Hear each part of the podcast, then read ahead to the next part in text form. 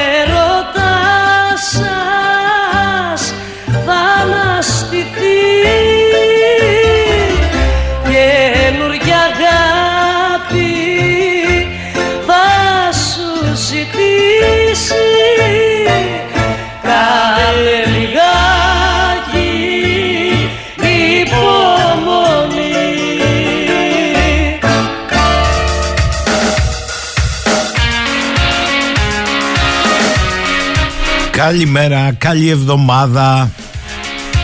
Δευτέρα 22. Αχ, το δράμα του ανθρώπου έγκυται στην ελευθερία του. Θα μου πείτε, είμαστε στον 21ο αιώνα, τι πρέπει να κάνουμε; Να γίνουμε επιτέλους άνθρωποι άξιοι της ελευθερίας μας. Μπορούμε; Λοιπόν, δευτεριάτικα σας ιντριγκάρω πρωί-πρωί.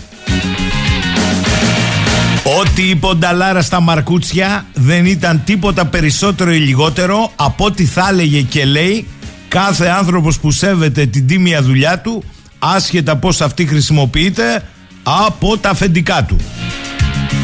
Και από ό,τι λέει κάθε μέρα η κοινωνία των ανθρώπων που αρνούνται να ξουμπουρλευτούν και να κροτηριζαστούν μέσα στην ανοησία και την αποθέωση του τίποτα.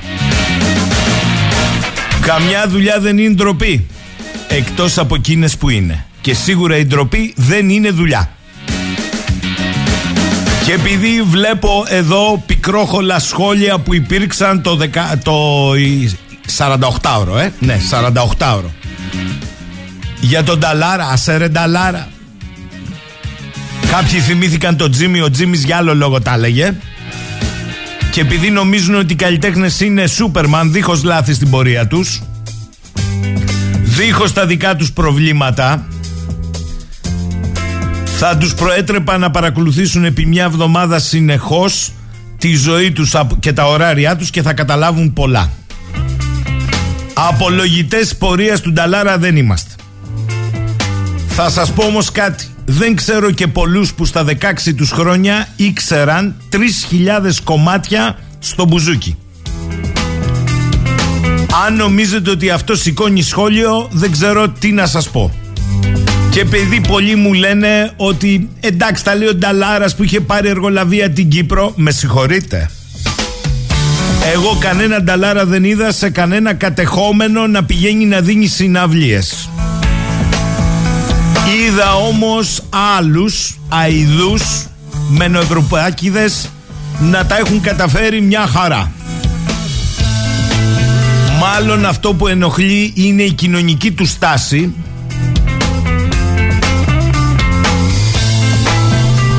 έχει όλες τις αρετές που απεχθάνονται και κανένα από τα ελαττώματα που θαυμάζουν που λέγε και ο Τσόρτσιλ. Κατά τα άλλα, σπεύσαμε όλοι να υποστηρίξουμε τους εργαζόμενους με το Μαρκούτσι. Βεβαίως, εργαζόμενοι με το Μαρκούτσι. Αλλά όσα είπε ο Νταλάρας δεν απευθύνονται τόσο στους κρατούντες το Μαρκούτσι που θα μπορούσαν να πούν δεν πάω και να κάνουν και ένα κίνημα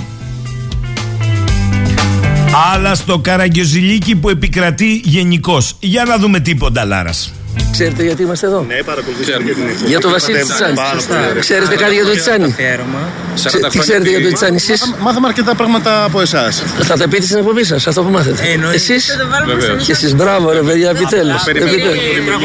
μετανιώσετε για αυτή τη δήλωση που κάνατε. Το περιμένατε. Νομίζω ότι αν θέλετε κάτι για το Τσιτσάνη, ευχαρίστως. Αυτό που κάνετε τώρα δεν το βρίσκεται αρκετά γελίο. Απλά σας στενοχώρησε όλος αυτός ο Όχι, ντόρος που αγάπη έγινε μου. γύρω από το Όταν όνομά έρθει η σας. ώρα- Όταν έρθει η ώρα θα απαντήσω εγώ με το δικό μου τρόπο. Όχι έτσι. Αυτό που κάνετε είναι εκβιαστικό.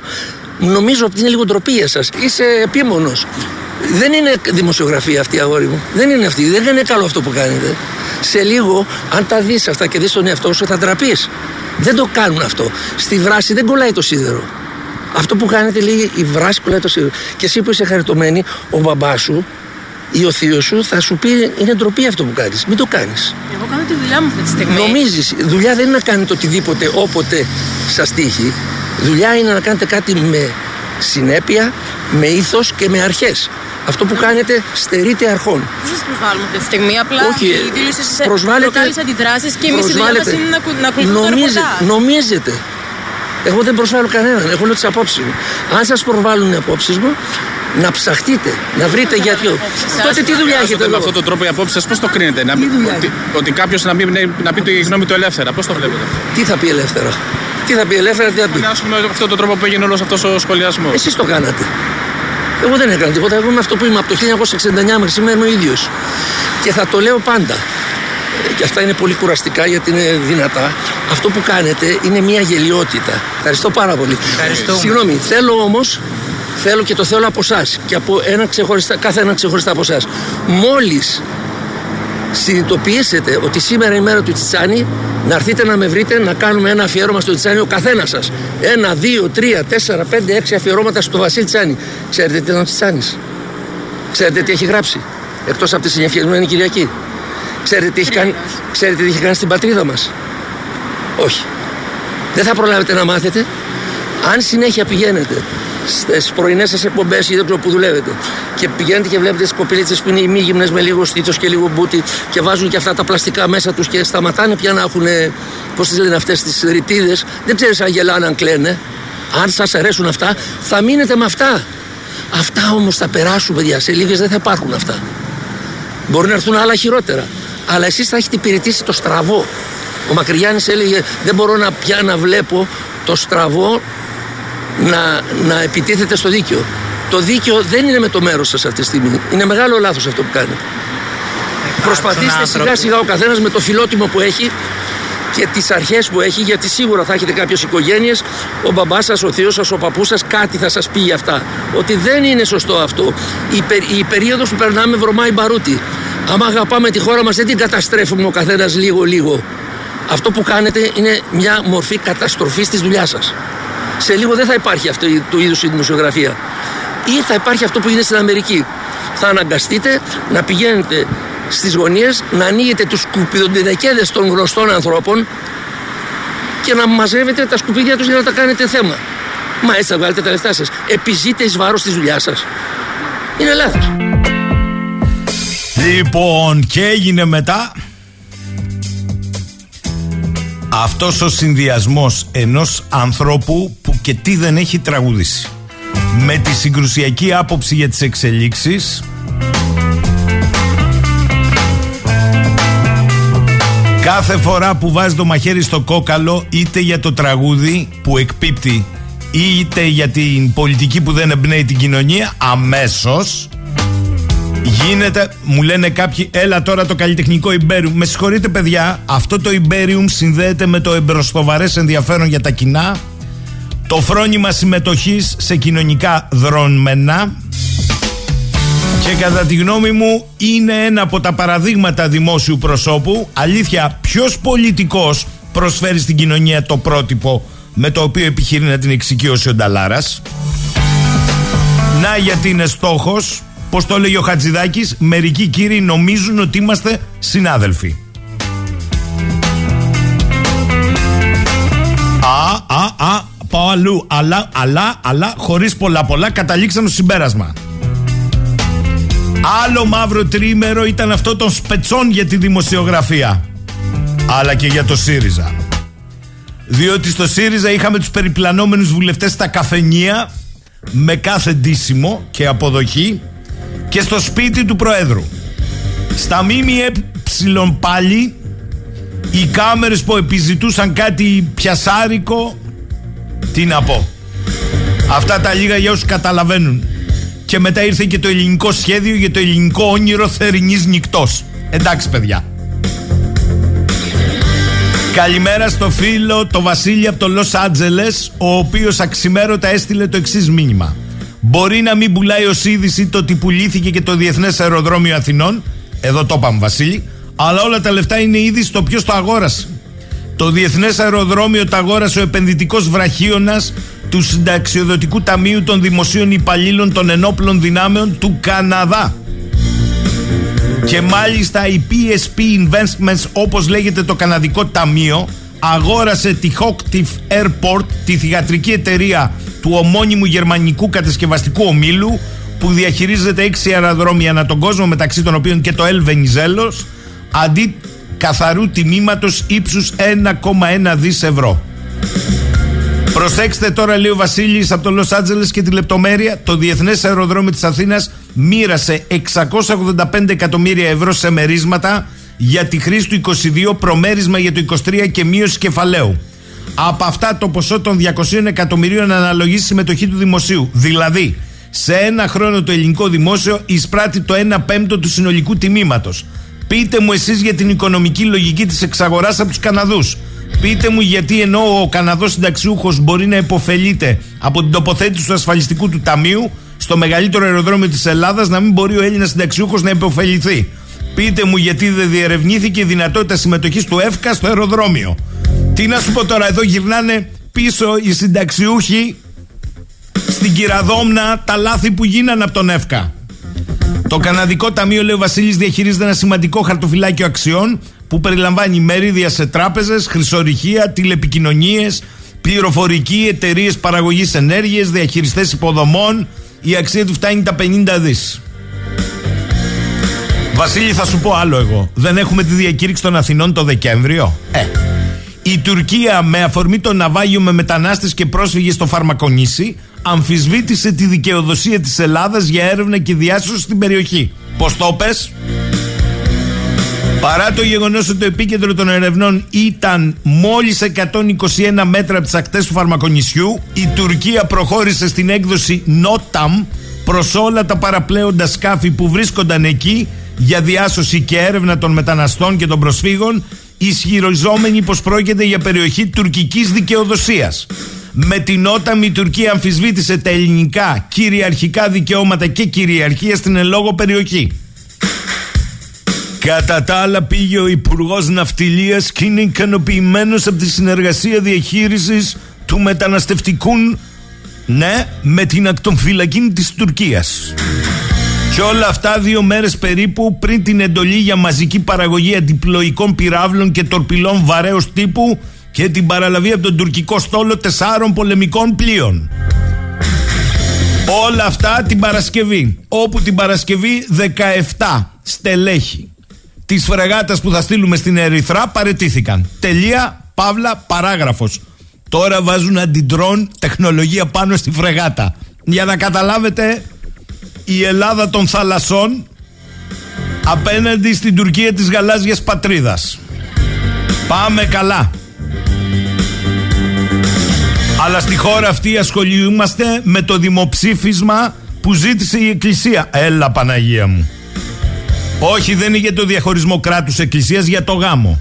Κάποιος να πει στον Αρχιεπίσκοπο ότι τα δημοψηφίσματα έχουν συγκεκριμένο προορισμό και συγκεκριμένη αποστολή και όχι για θέματα που αφορούν στοιχειώδη ανθρώπινα δικαιώματα. Αν είναι έτσι θα βάζουμε σε δημοψήφισμα τα πάντα. Άλλο θέμα η walk agenda έτσι που σπάει την κοινωνία σε χιλιάδες κομμάτια και άλλο αυτό που εξτόμησε ο Αρχιεπίσκοπος. Για να μην μπερδεύεστε τα λέω. Η πολιτική ορθότητα πλέον είναι απέναντι σε κάθε άλλη θέση εκτός του προκάτ διπόλου μια χαρά στημένη.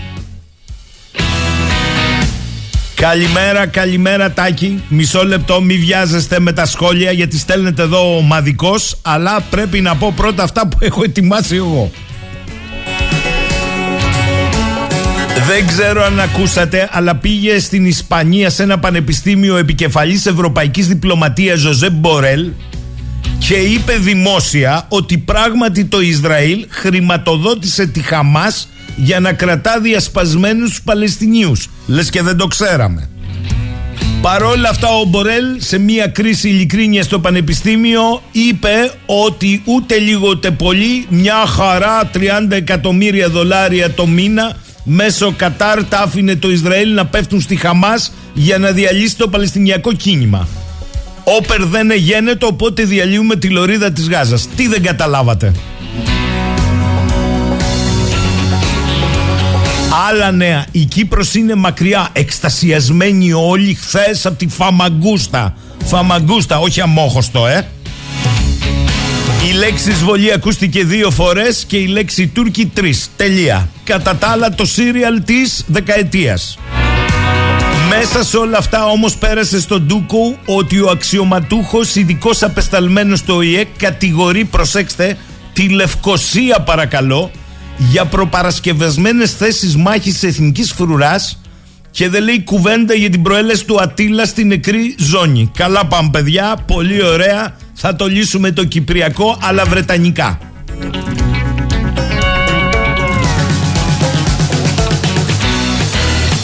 Μου γράφει ο φίλος μου ο Σοκράτης μπορεί να έχει και δίκιο. Σκηνές από ταινία προσεχώς και στην Ελλάδα. Η αποκάλυψη που έγινε στη Βρετανία σπάει κόκαλα. Εταιρείες όπλων ενισχύουν δεκάδες βρετανικά πανεπιστήμια και μια περίεργη διαπλοκή συμφερόντων μεταξύ ακαδημαϊκών top ιδρυμάτων και του τομέα άμυνας των πλασιέ και μπόρων όπλων. Τα τελευταία πέντε χρόνια τουλάχιστον 44 βρετανικά πανεπιστήμια έχουν λάβει δωρές ύψους 100 εκατομμυρίων λιρών από αμυντικές βιομηχανίες που είναι και οι μεγαλύτερες αμυντικές εταιρείες των Ηνωμένων Πολιτειών και του Ηνωμένου Βασιλείου.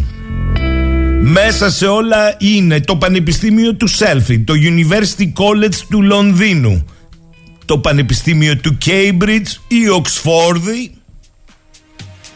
και άλλα ευαγή ιδρύματα. Μη βιάζεστε, ο νου που θα το δούμε και εδώ. Έρχονται τα ιδιωτικά. Να αναπτυχθεί η οικονομία και οι επενδύσεις. Η γνώση είναι άλλο θέμα. Καλημέρα στο Σάκη. Έκανε δηλώσεις, λέει ο Πρωθυπουργός τη Σλοβακία, πολύ σοβαρές που, αφορούν, που αφορούν όλους μας. Είναι στην Ευρωπαϊκή Ένωση Σλοβακία. Ναι, αλλά θα πέσει ο Πρωθυπουργός Σάκη, δεν τα λες όλα. Διότι κάνει ξεφύλε με τις Βρυξέλλες. Αυτό που λένε αδέρφια μας στο σπίτι μας, όμως δεν ακούσαμε κάτι από τα ραδιόφωνα των Αθηνών. Είχε άδικο Νταλάρας που είπε ότι η ενημέρωση του ιδιωτικού κράτους των Αθηνών δεν κάνει σωστά τη δουλειά της. Καλημέρα στον Κούλι. Ωραίο το ταξίδι της Παρασκευής που ξεδιπλώθηκε στα αρχαία χρόνια. Φυσικά όλες οι πτωχές δεν χωράνε ούτε σε 10 εκπομπές. Στους ιστορικούς χρόνους η Σικελία έφτασε στο 1 εκατομμύριο κατοίκους η Μεγάλη Ελλάδα, στην κάτω Ιταλία. Και ότι αυτό σημαίνει σε αρχιτεκτονική ίδρυυση, άρδευση, σύντηση αρχιτεκτονική. Φυσικά μην ξεχάσουμε και την Αλεξάνδρεια της Αιγύπτου. Μακάρι να πάρουν κι άλλοι τη σκητάλη να ξεδιπλώσουν αυτό που λέμε ελληνικό πολιτισμό. Ο Κώστας λέει στον πληθωρισμένο 21ο αιώνα, γιατί αν αφαιρέσουμε την ανωνυσία που έχει φέρει ο μακρονισμός και ο μητσοτακισμός, ζήτημα να είμαστε στο 15ο αιώνα. Καλημέρα, λέει ο Νίκος Αποσιτία, λάτρεψα τον Ταλάρα. Μπράβο του λέει η Αντωνία. Ο Λάμπρος λέει τη Σλοβακία που δεν, λένε, που δεν λέει καν Brexit, λέει κάτι ακόμη πιο προθυμένο.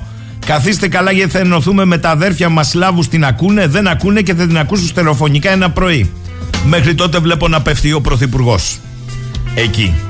Καλημέρα στο Γιάννη στη Ρόδο. Αχ, το φαρμακονίσι Γιάννη μου. Ο Δήμος λέει, μα γίνεται τσιτσάνης να σηκώσει μπόι στον τρανό, στον νότι και στα μπιφτέκια.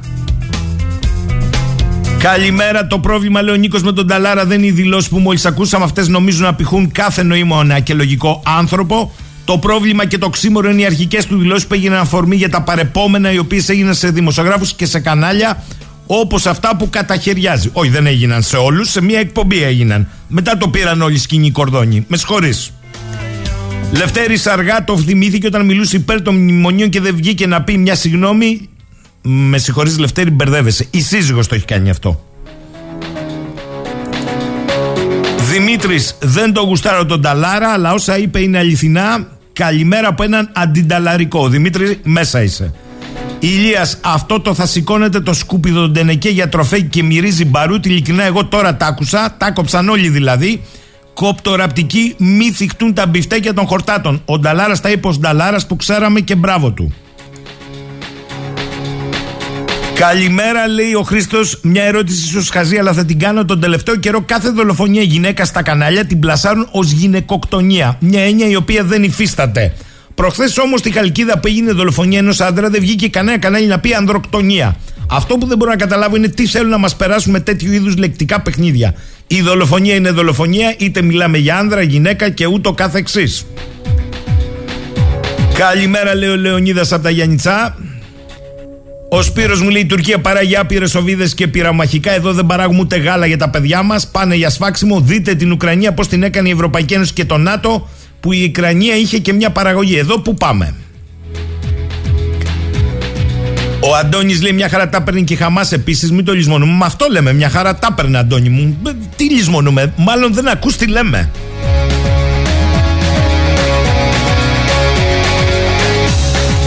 Καλημέρα και στο φίλο μου τον Κωστή. Αχ, μου λέει, να ήταν μόνο η Νόταμ στο φαρμακονίσι, τα καταπίνουμε όλα και έχουμε κολλήσει στη διακήρυξη των Αθηνών.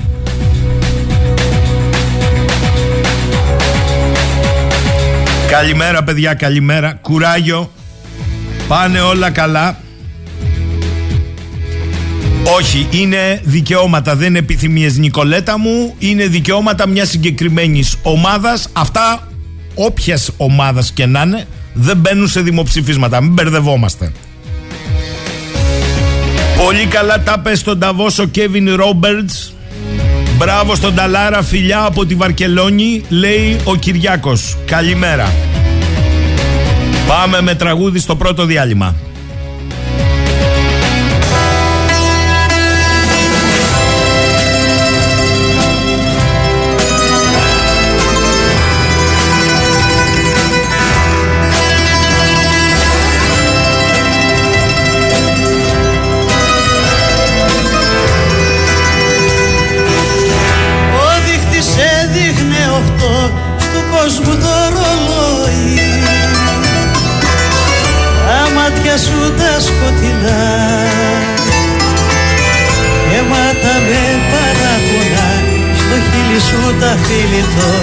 Βαρύ το μυρολόι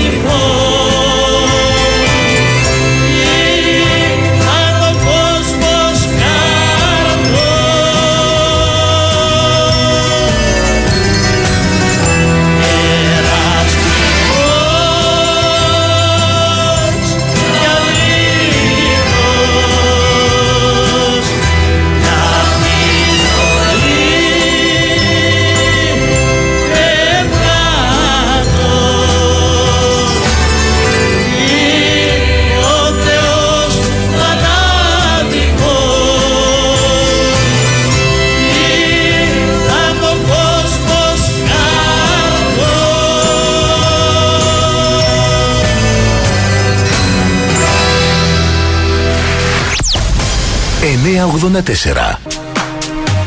Ο Σωτήρης μου λέει, εντάξει, ο Μπορέλ μας είπε το αυτονόητο, ότι το Ισραήλ άφηνε να περνά το χρήμα από το Κατάρ για τη Χαμάς. Το είπε βέβαια σε Ισπανικό Πανεπιστήμιο. Η Χαμάς τα έπαιρνε, λέει ο Σωτήρης. Οι Δυτικοί δεν ξέραν τίποτα. Εδώ ξέραν τι χρώμα βρακή φόραγε ο Σουλεϊμανί με ακρίβεια χιλιοστού όταν τον εξαϊλώναν. Έλα μου ντε. Ο Νίκος μου λέει: Ο Νταλάρας ήταν σε εκδήλωση για τον Τζιτσάνι και του την πέσαν τι είπε για τον Αργυρό και τον Ρουβά; Σκέψου να μιλάς για τον Αϊστάιν και να σε ρωτάνε για το φόβου το που θύχτηκε. Έχουμε και την αριστεία πάνω απ' όλα. Και ο Νικόλας μου λέει: Ο Όρμπαν καλά κρατεί 11 συναπτά χρόνια τώρα και α κάνει ό,τι κάνει και ας το έχουν κόψει κάμποσα δι ευρωπαϊκών υπο- επιδοτήσεων. Να μην ξεχνάμε ότι βγήκε έξω σε μια συνεδρίαση και ε, του κάτσαν 10 δις απλά για να λείπει. Μπορεί κάλλιστα να γίνει το ίδιο και με το Φίτσο. Αυτός, αυτά πάντως δεν έχουν να κάνουν με τα πολιτικά πρόσωπα λέει αλλά με το λαό που είναι από πίσω και κρατάει τα μπόσικα. Και μέσα σε αυτό το κλίμα την Παρασκευή ο άλλος καθέλκυσε τέσσερα πλοία και φρεγάτα.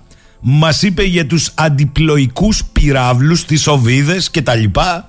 Και για να μην έχουμε και καμία αυταπάτη για τη διακήρυξη των Αθηνών η Τουρκία εξέδωσε και μία νότα για την ελληνική κυριαρχία στο Φαρμακονήσι ότι έρευνα και διάσωση θα σκίσει αυτή στα 110 μέτρα από τις ακτές του Φαρμακονησίου για τους πρόσφυγες και τους μετανάστες. Ωραία πράγματα, ε. Διακήρυξη των Αθηνών. Βάλτε και τον Υπουργό Ενέργειας της Τουρκίας στη Λιβύη που θα ξεκινήσουν τις έρευνες με κλειστό τον κόλπο της Σύρτης και το τουρκολιβικό μνημόνιο αλλά θα μου πείτε εμείς έχουμε κόκκινη γραμμή 6 ναυτικά μίλια και μία φρεγάτα παμπάλαια την οποία στέλνουμε στην Ερυθρά και τώρα την εξοπλίζουμε με αντιντρόν. Ε, απορία αυτή. Δηλαδή στο Αιγαίο που κάνουν πάρτι τα τουρκικά ντρόν, τόσο καιρό οι φρεγάτες ήταν χωρίς αντιντρόν σύστημα. Και βεβαίως στον Ντούκου η διαφωνία του, ε, των επιτελών ήταν ότι δεν είναι 18 οι παρετήσεις από τα στελέχη της φρεγάτας. Όχι. Είναι 17. Δηλαδή ελέγχθη μία παραπάνω από τις πραγματικές. Άντε τώρα να τους πεις για αίτια και αιτιατά, ε. Καλωσορίζω σήμερα στη συχνότητα τον υπονάβαρχο εν αποστρατεία γεωπολιτικό αναλυτή και πρόεδρο της κοινωνίας αξιών, το καλό φίλο πια της συχνότητας και της εκπομπής, τον κύριο Στέλιο Φενέκο. Καλημέρα κύριε Φενέκο. Καλημέρα κύριε Σαχίνη και σας ευχαριστώ πολύ. Και εγώ σας ευχαριστώ, αλλά θέλω να ξεκινήσουμε από αυτό που πέρασε ε, μεταξύ άλλης ατζέντας επικοινωνιακής στον Ντούκου. Αλλά η Τουρκία έβγαλε νόταμ για το φαρμακονήσι, παρακαλώ, ε, σε συνέχεια της κονιορτιοποίησης, κατά τη γνώμη μου, της διακήρυξης των Αθηνών. Ή κάνω λάθος. Όχι, έχετε απόλυτο δίκιο. Αυτό είναι ένα σοβαρό δείγμα ο, της, προ- των προθέσεών της και ότι δεν έχει α, αποστασιοποιη- α, αποστασιοποιηθεί από τις πάγιες θέσεις της. Μάλιστα. Είναι ένα βήμα που αμφισβητεί ευθέως κυριαρχία. Εδώ δεν είναι κυριαρχικό δικαίωμα. Πόσο, Ακριβώς. κατά τη γνώμη σας, πιο περίπλοκο γίνεται πια το παιχνίδι της Τουρκίας; Ε, ε, είναι προφανές ότι το ζήτημα των ε, γκρίζων ζωνών, το θέμα της αποστατικοποίησης, το θέμα ε, των ε, νησιών έτσι όπως αμφισβητεί ε, κυριαρχία πλέον σε πολλά νησιά, δεν τα έχει τραβήξει από το τραπέζι. Και είναι ένα από τα ζητήματα που είχα πει από την αρχή, ότι κανένα μέτρο οικοδόμησης εμπιστοσύνης ή καμία συμφωνία δίκη προθέσεων δεν μπορεί να σταθεί αν δεν αρθούν αυτά τα ζητήματα ε, σοβαρής αμφισβήτησης της κυριαρχίας μας και των κυριαρχικών μας βιωμάτων. Από τη στιγμή που εξακολουθούν και υπάρχουν στο τραπέζι, όλα τα άλλα είναι για το φαίνεστε κυρίως. Και οκ, καλό είναι να εκμεταλλευτούμε μια συγκυριακή βελτίωση, εξομάλυνση των σχέσεων για κάποιο χρονικό διάστημα, αλλά μην έχουμε προσδοκίες περισσότερες. Ναι, αλλά θα σας πει κάποιος, ε, Ναυαρχέ μου, ποια, ποια τελικά ηρεμία. Από τη μία έχεις αυτό, από την άλλη έχεις τον Τούρκο Υπουργό Ενέργειας στη Λιβύη να λέει ναι, θα ενεργοποιήσουμε το τουρκολιβικό. Και εσύ δεν μιλάς καν, ε, παρουσιάζεις άλλους χάρτες για άλλα δικαιώματα ε, σε σχέση με τις ευρωπαϊκές χώρες. Α πάρεις ένα χάρτη των χωρικών υδάτων των άλλων ευρωπαϊκών χωρών. Όλες είναι στα 12 ναυτικά μίλια. Εμείς; Έτσι είναι όπως το λέτε και η βασική και η ικανή και αναγκαία συνθήκη για να ακυρωνόταν το τουρκολιβικό σύμ- με μνημόνιο ήταν μόνο μία, να κάνουμε 12 τα μίλια στην Κρήτη και στη Ρόδο Κάκος- Κάσο Κάρπαθο. Είναι, είναι ένας λόγος ουσιαστικός του διεθνούς δικαίου όταν, όταν ε, υπάρχει σύγκρουση με αναγκαστικό κανόνα διεθνούς δικαίου όπως είναι αυτός των 12 μιλίων που θα ε, ακυρωνόταν άμεσα το τουρκολιβικό μνημόνιο. Δεν το κάναμε, δεν τολμήσαμε, δεσμευθήκαμε ότι δεν θα κάνουμε καμιά πρωτοβουλία και τώρα θα το έχουμε κύριε Σαΐ να αντιμετωπίζουμε τις επιπτώσεις του. Επειδή κύριε Φενέκο έχετε πει ότι το μεγάλο πρόβλημα είναι στο εσωτερικό της δικής μας χώρας και όχι το τι κάνει η Τουρκία. Θέλω να πάμε στο άλλο εξίσου σοβαρό ζήτημα που αν θέλετε αναδεικνύει κατά τη γνώμη μου και την παθογένεια. Κοιτάξτε, την Παρασκευή η Τουρκία παρόντος του Ερντογάν και μια σειράς άλλων επισήμων ε, είχε την τελετή παράδοσης στο τουρκικό πολεμικό ναυτικό τεσσάρων νέων πολεμικών πλοίων. Την πρώτη μο- μονάδα τουρκικών φρεγατών κλάσης Ισταμπούλ καθώς και του πλοίου ναυτικού ανεφοδιασμού και υποστήριξης του δεύτερου μεγαλύτερου πλοίου του τουρκικού στόλου. Και εντάχθηκαν επίσης ένα πλοίο ανεφοδιασμού και ένα μη επανδρομένο σκάφος. Αυτά την Παρασκευή, την ίδια μέρα πληροφορούμασταν ότι 17, 18 λέγαμε στην αρχή, 17 ε, καταλήξαμε στελέχη της φρεγάτας που θα πάει στην Ερυθρά παρετήθηκαν. Κοίταξε το γεγονός ότι η καθελική τα πλοία είναι σημαντικό για την τουρκική αμυντική βιομηχανία. Όμως θα πρέπει να δούμε λίγο και κάτι παραπάνω. Τα πλοία δεν είναι μόνο το σκάφος, είναι και τα οπλικά συστήματα. Και τα οπλικά συστήματα η Τουρκία αυτή τη στιγμή, επειδή δεν τα έχει αναπτύξει η ίδια τόσο σε τέτοιο βαθμό, αναγκάζεται και τα ε, εφοδιάζεται από το δυτικό κόσμο. Που σημαίνει ότι θα υπάρχει κάποια καθυστέρηση στη διαθεσιμότητα αυτών των πλοίων για κάποια χρόνια. Θα πρέπει να το προσλαμβάνουμε, δεν θα πρέπει να τρομάζουμε όμως. Απ' την άλλη πλευρά δεν θα πρέπει να τρομάζουμε εάν εφό και εφόσον εμείς κάνουμε τις δέουσες ενέργειες για να ενισχύσουμε το στόλο μας. Διότι καλά είναι τα λόγια και έγραψα σήμερα ένα άρθρο που λένε ότι θα τα κάναμε όλα κολυμπηθρόξυλο.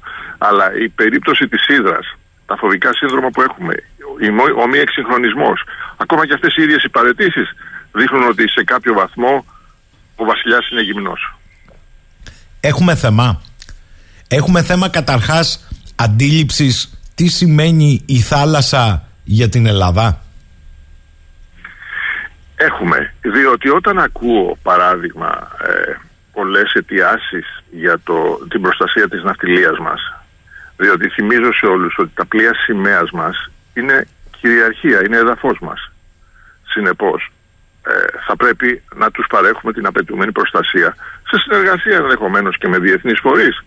Και επίσης έχω κάνει και μια πρόταση ότι ο εφοπλιστικός κόσμος με δεδομένο ότι, ότι, τον, ε, ε, ότι ενισχύουμε την αυτιλία θα έπρεπε ο εφοπλιστικός κόσμος να ενισχύσει ε, οικονομικά την αποστολή αυτή που δεν το έχει κάνει ο εφοπλιστικός κόσμος. Κατά την άποψή μου λοιπόν ναι, έχουμε ένα πρόβλημα του τι σημαίνει θάλασσα για μας και επίσης εάν φοβόμαστε να στείλουμε ένα πλοίο στον Περσικό στην Ερυθρά θάλασσα κάτι που το κάναμε πολλές φορές πριν από μία δεκαετία τι θα γίνει σε περίπτωση που είχαμε μια ευρύτερη εμπλοκή πολεμική με μια δύναμη όπως είναι η Τουρκία ενδεχομένως και με δυνατότητες τεράστιες. Αντιλαμβάνεστε λοιπόν ότι έχουμε πολλά προβλήματα πάνω σε αυτό το ζήτημα.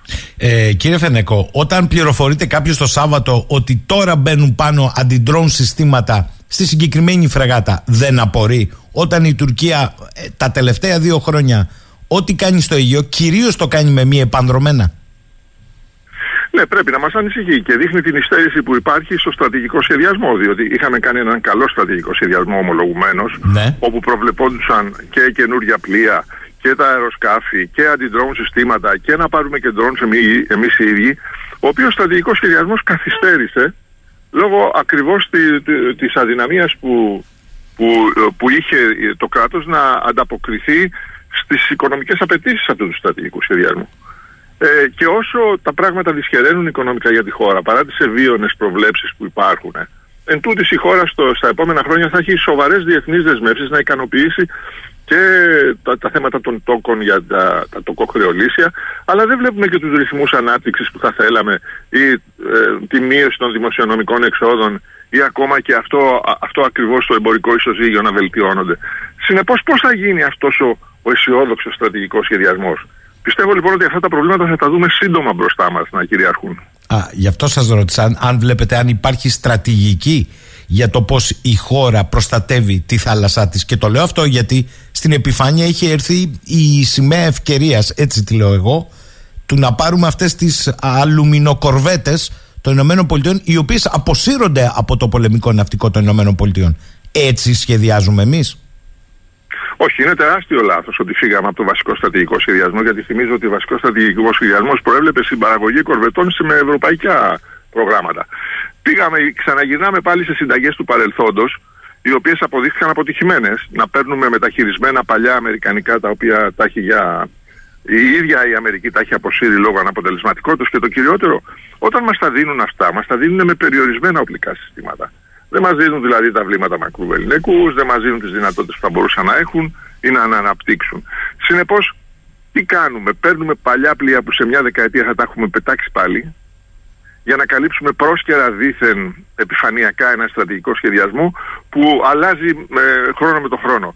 Δεν είναι έτσι. Ο στρατηγικός σχεδιασμός πρέπει να έχει μια συνέπεια, πρέπει να είναι τεμαχι, τεμαχισμένος στο βάθος του χρόνου και κάθε διετία να επαναναθεωρείται μεν για να βελτιώνεται ο τρόπος με τον οποίο προσ, ε, ε, αποκτώνται τα μέσα. Δυστυχώς δεν έχουμε μια τέτοια λογική και είναι αυτό που είπατε. Δεν έχουμε μια ενιαία λογική, ακόμα και πώς αντιλαμβανόμεθα τη, τη στρατηγική σημασία της θάλασσας για την Ελλάδα. Μάλιστα.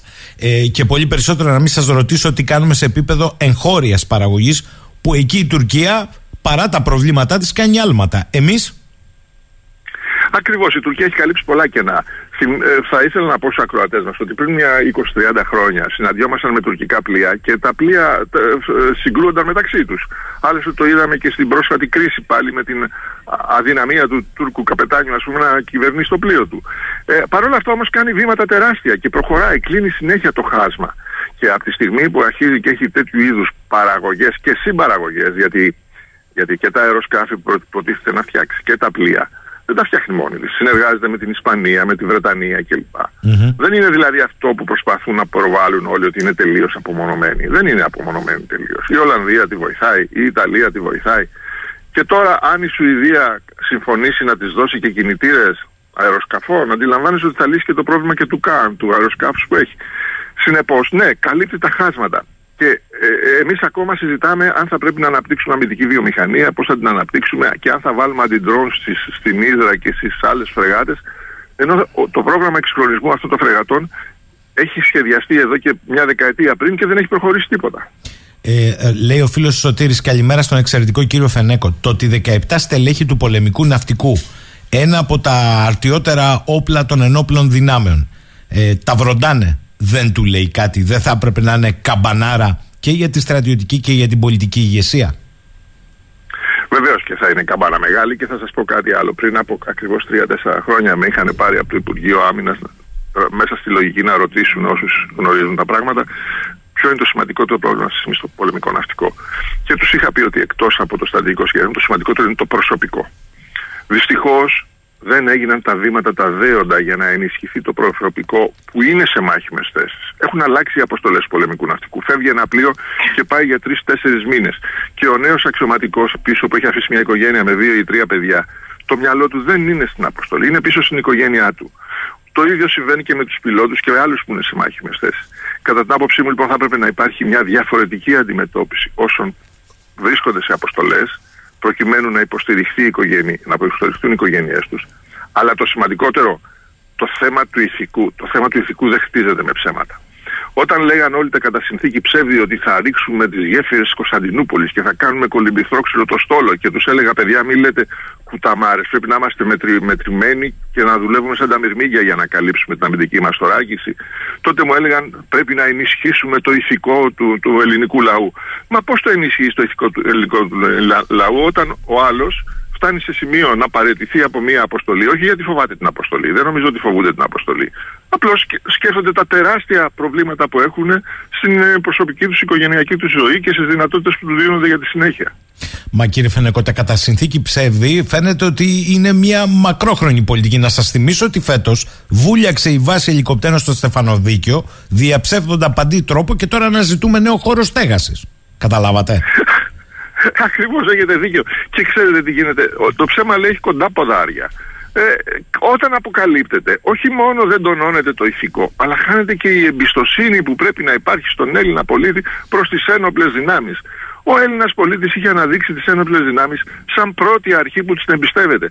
Και φτάνουμε σε σημείο σήμερα για πολιτικές σκοπιμότητες να, να λέμε τέτοια ψεύδη και το κυριότερο, να μην κάνουμε τον κόπο να καλύψουμε πλήρως την αμυντική επάρκεια και θωράκιση της χώρας.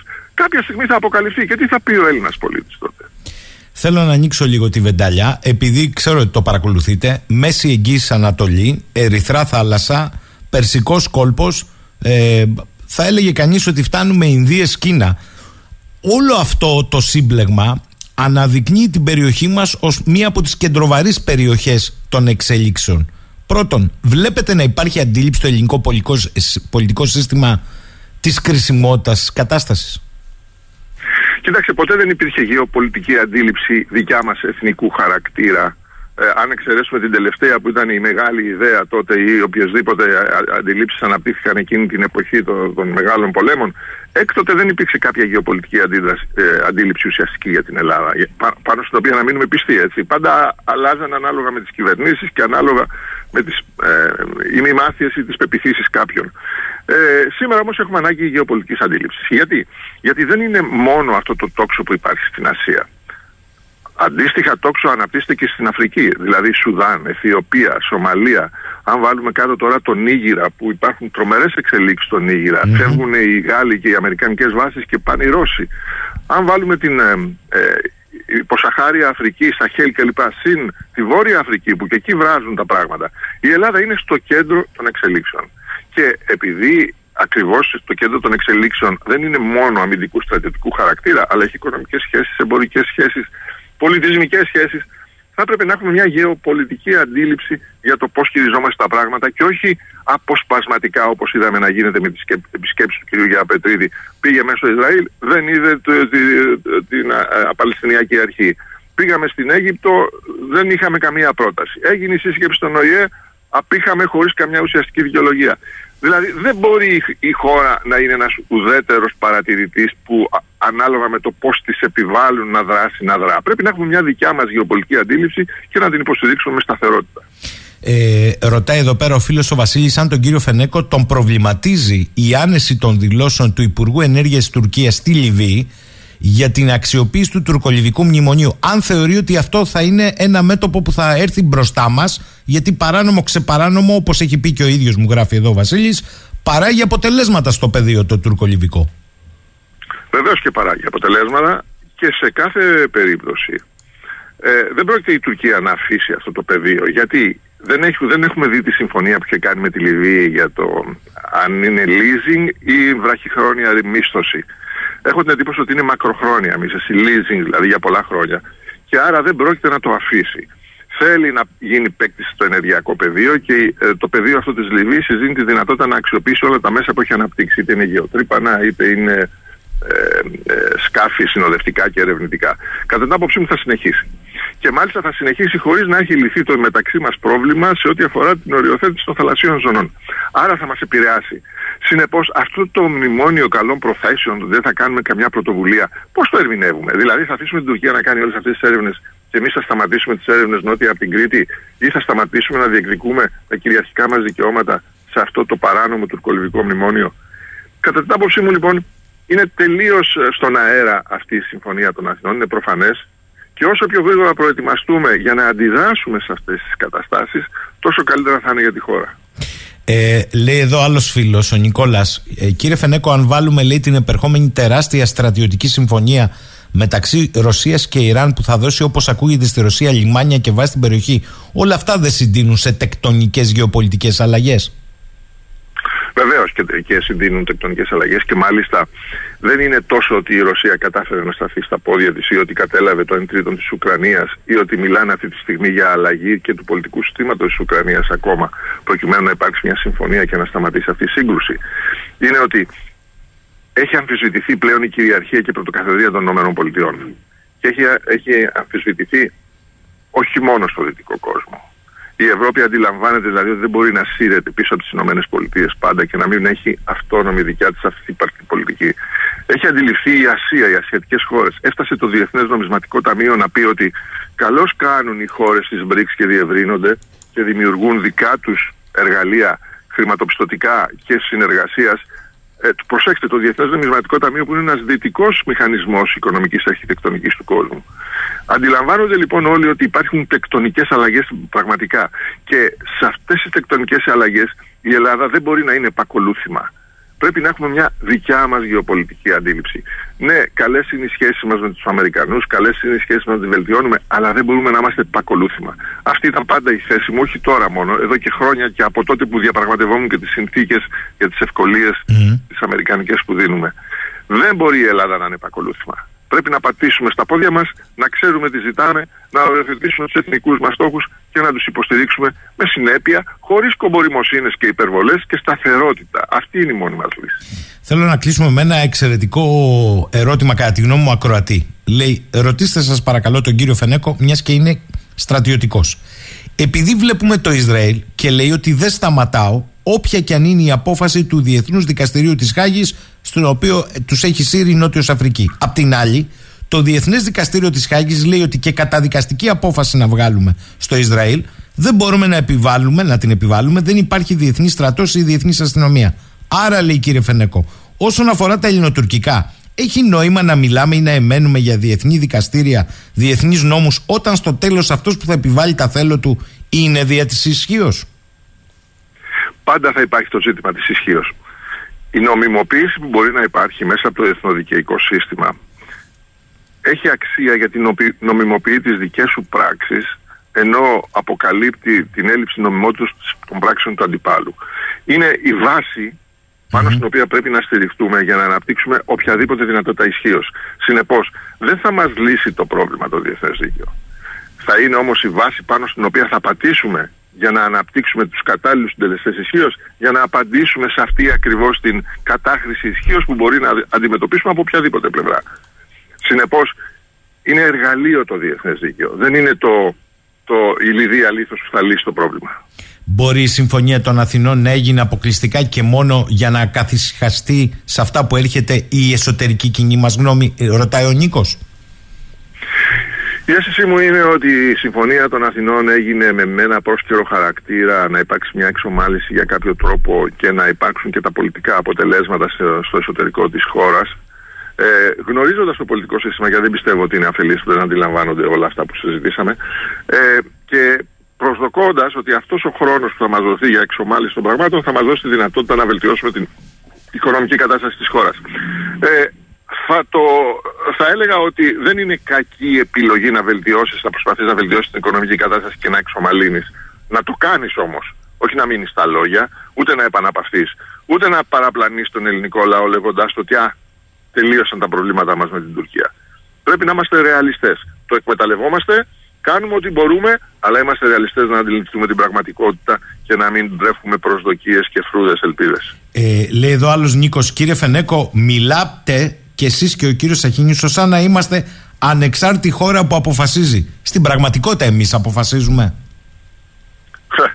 Αυτό το ερώτημα είναι εξαιρετικό και αν και δεν μου αρέσουν οι θεωρίες συνωμοσία, εν τούτης έχουμε, έχουμε ένα πολιτικό σύστημα, δεν θα το προσδιορίσω μόνο στη, στην παρούσα κυβέρνηση. Έχουμε ένα πολιτικό σύστημα που πάντα αληθορίζει, αληθορίζει πάντα αληθόριζε.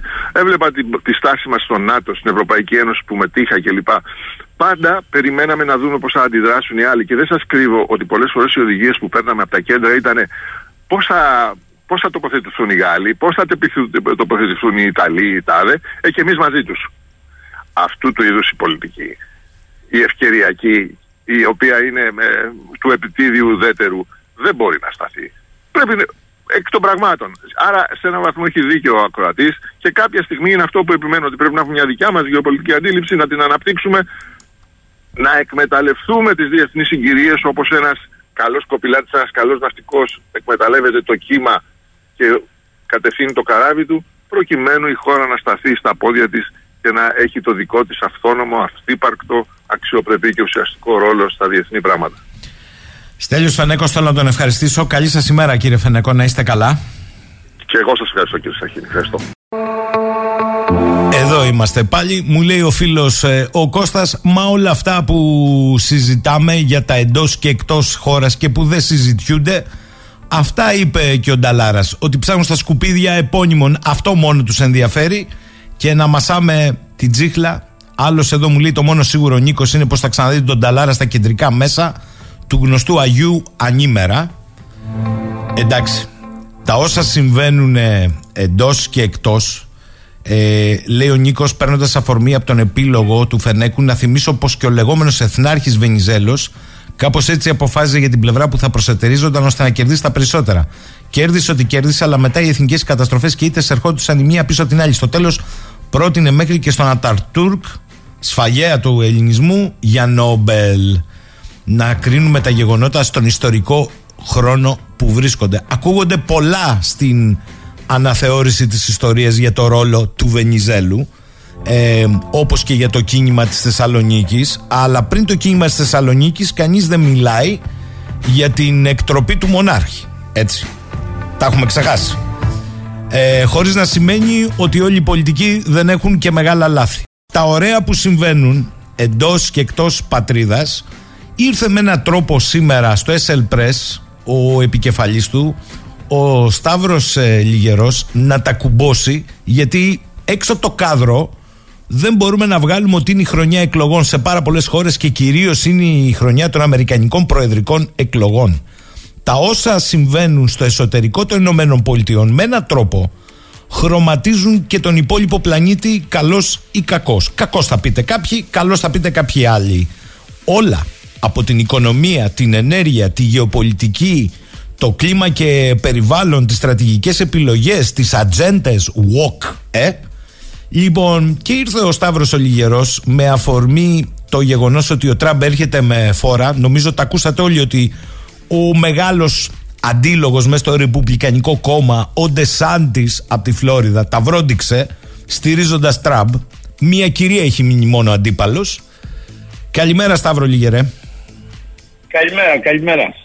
Εξαιρετικό το σημερινό σου άρθρο γιατί δένει το τι συμβαίνει στη λεγόμενη εσωτερική ατζέντα των Ηνωμένων Πολιτειών με όλο τον πλανήτη τελικώς. Ε, είναι μια πολύ μεγάλη δύναμη, υπερδύναμη. Οι επιπτώσεις από τις ε, εσωτερικές πολιτικές εξελίξεις, ειδικά τις εκλογές, θα έχουν ε, μεγάλο αντίκτυπο όχι μόνο στην ε, στους συμμάχους, δηλαδή στην Ευρώπη και στο ΝΑΤΟ κλπ. Σίγουρα στην Ουκρανία και στις, στις, ε, στις σχέσεις Δύσης του ε, Ρωσίας, στην Τουρκία, σε αυτά που μας ενδιαφέρουν εμάς και βεβαίως στο Ισραήλ, στον πόλεμο που γίνεται στη Γάζα και στις σχέσεις με τον αραβικό κόσμο. Επίσης στις σχέσεις με την Κίνα. Δηλαδή ούτε λίγο ούτε πολύ σε όλο τον πλανήτη. Ε, εσύ δεν μιλάς για φαινόμενο Τραμπ πια. Ε, κάνεις στο σημερινό άρθρο τρεις βασικές διαπιστώσεις. Η πρώτη είναι ότι αν πραγματικά πίστευαν ότι ο Τραμπ δεν ήταν πολιτική απειλή, δεν θα ασχολούνταν ούτε η δικαιοσύνη μαζί του. Το δεύτερο, ότι ο τραμπισμός πια, λες, ο τραμπισμός, έχει βαθιές κοινωνικο-οικονομικές ρίζες. Και το τρίτο, ότι οι Ηνωμένες Πολιτείες είναι μια βαθιά στο εσωτερικό της διχασμένη κοινωνία. Ακριβώς θα έλεγα ότι είναι διχασμένη με έναν τρόπο που δεν έχει προηγούμενο. Αν ψάξουμε προηγούμενο θα το βρούμε στον εμφύλιο πόλεμο στο 19ο αιώνα. Τι σηματοδοτεί. Αυτό είναι, ναι, ναι. αυτό είναι δεδομένο και δεν είναι κάτι περιστασιακό, δεν είναι κάτι το οποίο ας το πούμε ε, ε, θα ξεθυμάνει. Είναι δομικό πια στοιχείο. Έχει να κάνει με δύο ζητήματα. Το πρώτο ζήτημα έχει, συνδέεται με την οικονομία, με την παγκοσμιοποίηση. Η, ε, θέλω να, να πω δύο κουβέντες για να κατανοήσουμε. Στη δεκαετία του 50 οι μισές παγκόσμιες εξαγωγές γίνονταν από, την, από τις Ηνωμένες Πολιτείες. Δεκαετία του 1950. Σήμερα οι Ηνωμένες Πολιτείες είναι μια βαθιά α, α, χρεωμένη χώρα. Ξέρουμε ότι υπάρχουν και εσωτερικές κρίσεις για το αν δηλαδή θα αυξηθεί το όριο του χρέους με απόφαση του Κογκρέσου με αποτέλεσμα να δημιουργούνται προβλήματα στη λειτουργία του Αμερικανικού κράτους. Αυτή είναι μια εξήγηση που τα λέει όλα σχεδόν. Μπορεί να κρατάει μια ισχύ σε πολλούς τομείς, στρατιωτικό, διπλωματικό, τεχνολογικό, σε πολλά ζητήματα, αλλά είναι μια φθήνουσα δύναμη οι Ηνωμένες Πολιτείες. Και αυτό το βλέπουμε από τη μετατόπιση της οικονομικής ισχύως.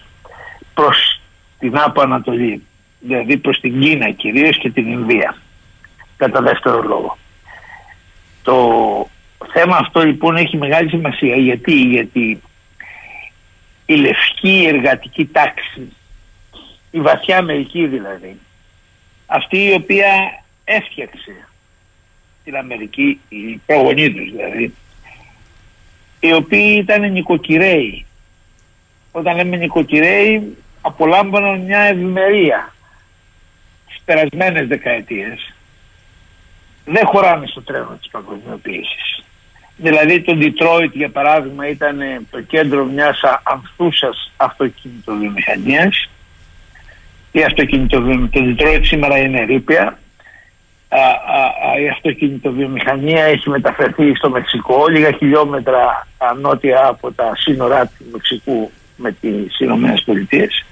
Και τι κάνει η μεξικανική αυτοκινητοβιομηχανία. Πουλάει αυτοκίνητα στις Ηνωμένες Πολιτείες κυρίως και σε άλλες χώρες αλλά κυρίως στις Ηνωμένες Πολιτείες. Αυτά είπε ο Τραμπ.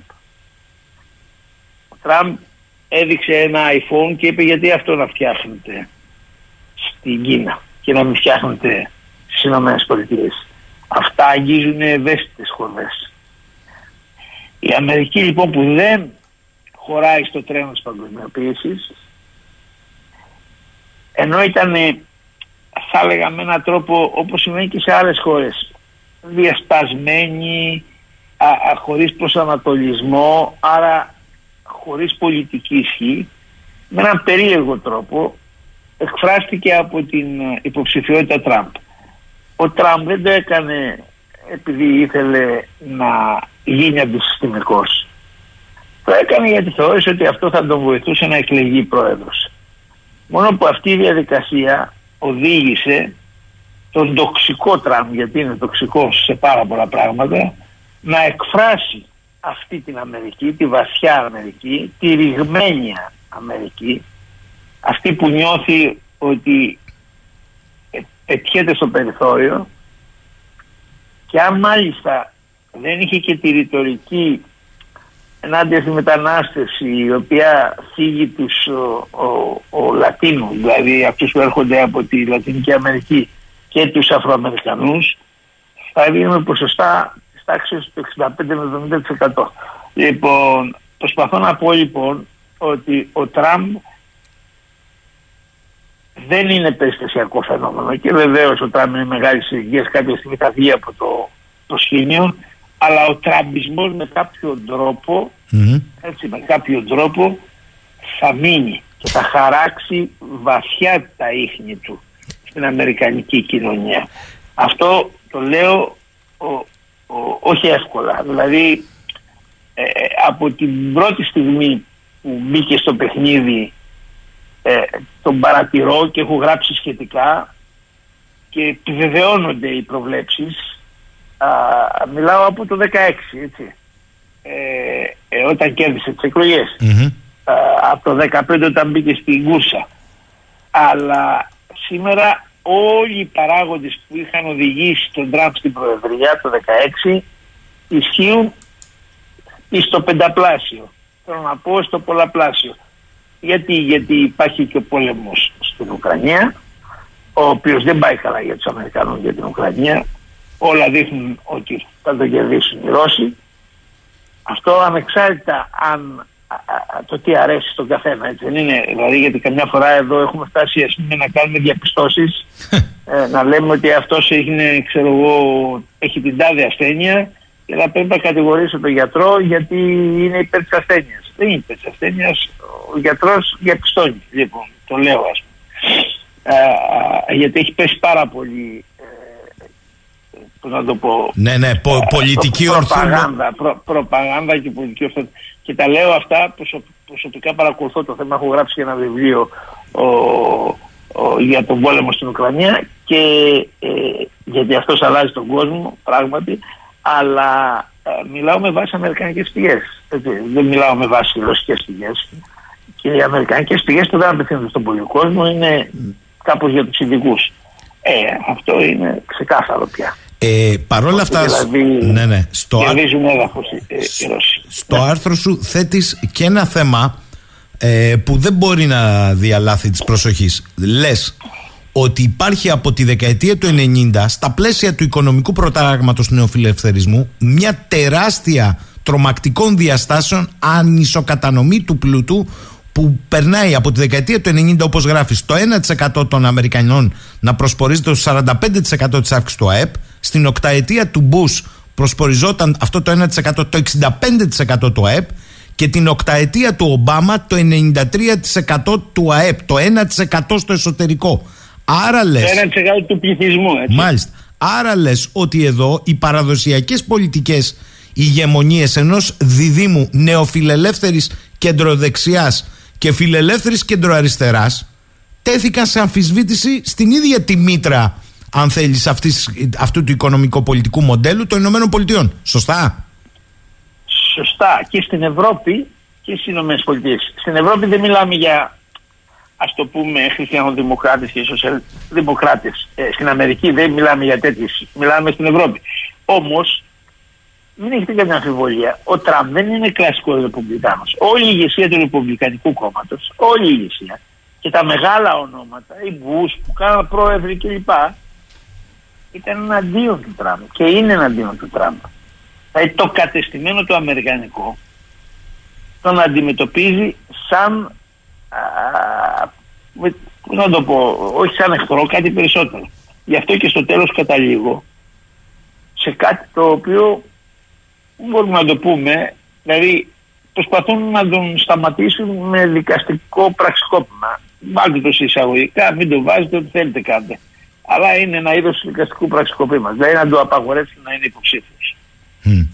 Ε, Εάν αυτό δεν σταματεί, δεν περπατήσει, δεν αποδώσει, δηλαδή δεν τον σταματήσει, τι θα κάνουν; Τι θα κάνουν; Για όποιον παρακολουθεί τα πράγματα στις ΗΠΑ είναι ηλίου φαϊνότερο ο τρόμος που έχει ε, ε, ε, ε, προκύψει που αντιμετωπίζει το κατεστημένο το αμερικανικό η άρχουσα σελίδα τον Τραμπ.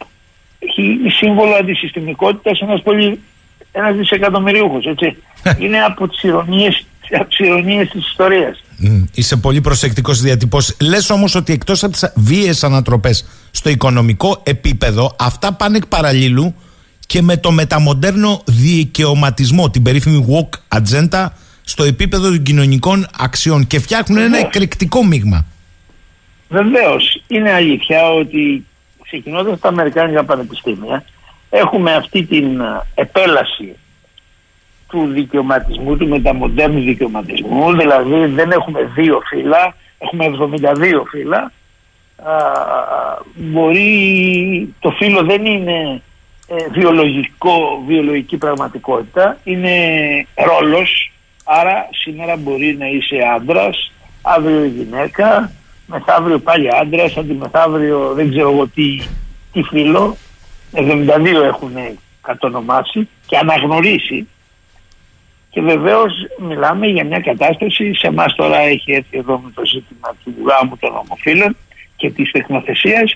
Ε, ε, Στις ΗΠΑ και στην Ευρώπη έχει ακόμα πιο ο, ο, ας το πούμε έντονες διαστάσεις. Αυτό δεν περνάει άνευ αντιδράσεων. Θα μου πει κάποιος τι σχέση έχει η παγκοσμιοποίηση και ο φιλελευθερισμός με τη εγώ κουλτούρα επιφανειακά δεν έχουν, στην πραγματικότητα έχουν πάρα πολύ στενή σχέση. Πάρα πολύ στενή σχέση. Η, ο νεοφιλελευθερισμός και η παγκοσμιοποίηση. Στην πραγματικότητα η ολιγαρχία, η παγκόσμια ολιγαρχία του χρήματος, έτσι. Περί αυτού πρόκειται. Ε, ε, αυ- αυτοί θεωρούν εμπόδιο οτιδήποτε συλλογικό. Επειδή έρχεται, έρχεται, ε, ε, έρχονται τα ρομπότ να αντικαταστήσουν τους εργαζόμενους στα εργοστάσια. Έχουν ήδη σε έρθει ε, ε, και επεκτείνονται με ταχύ ρυθμό. Έρχεται η τεχνητή νοημοσύνη να διώξει από τα γραφεία τους περισσότερους υπαλλήλους. Θα γίνει άραγε με όλο αυτόν τον κόσμο Μιλάω πια για τις ανεπτυγμένες χώρες, δεν μιλάω για την Αφρική. Τι θα γίνει; επειδή αυτό είναι μπροστά μας και δεν μιλάμε μπροστά μας σε 100 χρόνια, μιλάμε τα επόμενα χρόνια, ο νεοφιλελεύθερος, η ολιγαρχία του χρήματος, δηλαδή προωθεί την νεοφιλελεύθερη πολιτική και την παγκοσμιοποίηση, ουσιαστικά επειδή διαβλέπει ότι θα προκύψουν πολύ μεγάλες αναταράξεις κοινωνικές, προσπαθεί ουσιαστικά να διαλύσει κάθε συλλογικότητα που μπορεί να είναι εμπόδιο. Πώς αναγορεύοντας το άτομο σε απόλυτο άρχοντα. Του λέει εσύ είσαι ο βασιλιάς. Εσύ μπορεί να κάνεις ό,τι θέλεις. Το δικό σου το θέλω είναι πάνω απ' όλα, πάνω από την πραγματικότητα, τη βιολογική, οποιαδήποτε. Το walk είναι ξύπνηση, έτσι δεν είναι; Λοιπόν, στην πραγματικότητα όμως η εξατομίκευση, ο κατακαιρματισμός σε άτομα, τι κάνει τα άτομα; Τα κάνει απολύτως ευάλωτα. Δεν μπορούν να προβάλλουν την παραμικρή αντίσταση. Μπορούν συσπηρωμένα ως έθνος, ακόμα και ως θρησκεία. Και μπορούμε να προχωρήσουμε σε άλλου είδους κοινότητες. Αυτές λόγω του όγκου της μάζας έχουν μεγαλύτερη αδράνεια, άρα μπορούν να έχουν μεγαλύτερη αντίσταση. Δεν είναι το ίδιο να κλωτσίσει ένα πετραδάκι στον δρόμο και να κλωτσίσει ένα βράχο. Άλλη αντίσταση έχει ο βράχος και άλλη αντίσταση έχει το πετραδάκι στον δρόμο. Λοιπόν, αυτό έχει πολύ μεγάλη σημασία. Κατά συνέπεια βλέπουμε ότι δεν είναι τυχαίο. Μπορεί να έχει βάλτε εδώ σε πολλά εισαγωγικά αυτό αριστερό πρόσημο, η εγώ κουλτούρα. Αλλά αυτός είναι ο λόγος που τη διαμαρτυρία, την κοινωνική διαμαρτυρία, την αντίδραση της κοινωνίας δεν την εισπράττει η αριστερά. Δυστυχώς την εισπράττει μια νέα δεξιά. Αυτή που βλέπουμε παντού. Ο Τραμπ με ένα ιδιότυπο τρόπο, η Λεπέν στη Γαλλία, ο Σαλβίνη και η Μελώνη στην Ιταλία, η εναλλακτική για τη Γερμανία στη Γερμανία. Παντού όπου και να κοιτάξει, ο Όρμπαν στην Ουγγαρία κλπ. Το βλέπουμε. Και ε, ε, μπορεί να μην το βλέπουμε ακόμα στην Ελλάδα, αλλά αργά ή γρήγορα θα προκύψει και εδώ. Αυτό που λέω λοιπόν είναι ότι υπάρχουν δύο λόγοι πέρα από τον οικονομικό υπάρχει και ο αξιακός λόγος. Δηλαδή η επίθεση που γίνεται στην τσέπη, στο εισόδημα των μικρομεσαίων και η επίθεση που γίνεται σε αξίες, τις παραδοσιακές αξίες των μικρομεσαίων, οικογένεια, τα πάντα. Αυτά δημιουργούν, ο, ο, ο, τροφοδοτούν, είναι οι πηγές που τροφοδοτούν την αντίσταση και που κάνουν τον Τραμπ να φαντάζει όχι απόλυτος, απόλυτο φαβορή για το ο, χρήσιμα των Ρεπουμπλικανών στις επόμενες α, προεδρικές εκλογές, δηλαδή το Νοέμβριο του 24, αλλά και ε, μπορούμε να πούμε ότι μέσα σε αυτό το δικασμό έχει το πάνω χέρι από τον Biden. Δηλαδή, επειδή έχουν συμβεί όλα αυτά, θα είναι πολύ πιο ενισχυμένος από ό,τι ήταν το 2020. Ε, Όλα αυτά δείχνουν. Η Ευρώπη, θα σε ρωτούν εδώ πάρα πολύ, η Ευρώπη η αντιστοίχησή της αυτό το, το κοινών, δίθεν χωριστό, κοινών όμως στα πλαίσια της παγκοσμιοποίησης πολιτικής των χριστιανοδημοκρατών και των σοσιαλδημοκρατών μου γράφουν εδώ έχει κονιορτιοποιηθεί από την πραγματικότητα. Το, την ίδια ατζέντα πρεσβεύουν στην ουσία με μικροδιαφορές στη διαχείριση. Εδώ που... Απολύτως. Απολύτως επειδή είμαστε, ε, ε, έχουμε και μια ηλικία. Δεν χρειάζεται να έχουμε διαβάσει. Ε, ε, εμείς, εσύ είσαι πιο μικρός από μένα αρκετά, εγώ είμαι βεβαιντάρης, ε, ε, αλλά μπορούμε να θυμηθούμε. Για πολλές δεκαετίες μετά τον πόλεμο, οι σοσιαλδημοκράτες και οι χριστιανοδημοκράτες στην Ευρώπη ήταν οι δύο μεγάλες ιδεολογικοπολιτικές οικογένειες που εναλλάσσονταν στην εξουσία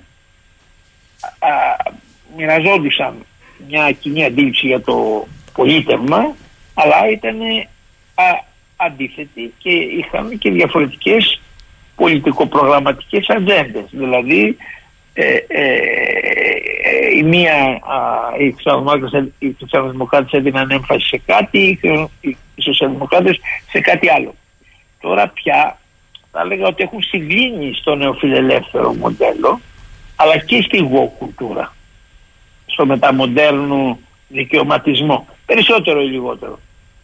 Με αποτέλεσμα να πρέπει να αθρίζονται. Όχι να είναι οι δύο πόλοι του συστήματος αλλά να αθρίζονται για να εξασφαλίζεται η α, α, κοινοβουλευτική πλειοψηφία. Συνέβαινε μέχρι πριν το Σόλτς συνέβαινε. Ο Σόλτς ήταν υπουργός και αντιπρόεδρος στην κυβέρνηση Μέρκελ να θυμίσουμε έτσι. Σωστά. θέλω να πω λοιπόν ότι συμβαίνει αυτό το πράγμα και είμαστε ακόμα στην αρχή. Αυτό γεννά άλλες δυνάμεις οι οποίες δυνάμεις αντιπαρατίθενται και στους δύο. Και βλέπουμε ότι εδώ χρησιμοποιείται συνήθως ο όρος ακροδεξιά. Για να σαν ένα είδος λαϊκισμός, ακροδεξιά είναι ένα είδος α, α, ας το πούμε ιδεολογικής α, α, πώς να το πούμε, σπήλωσες να το πούμε, δηλαδή θέλουν να το α- απαξιώσουν.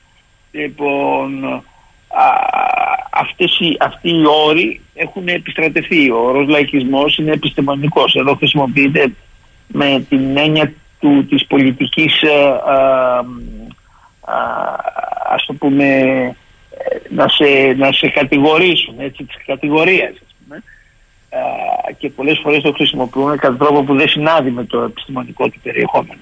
Και βεβαίως ακροδεξιά μπορεί πάρα πολλές από αυτές τις δυνάμεις να έχουν και ακροδεξιές συμπεριφορές.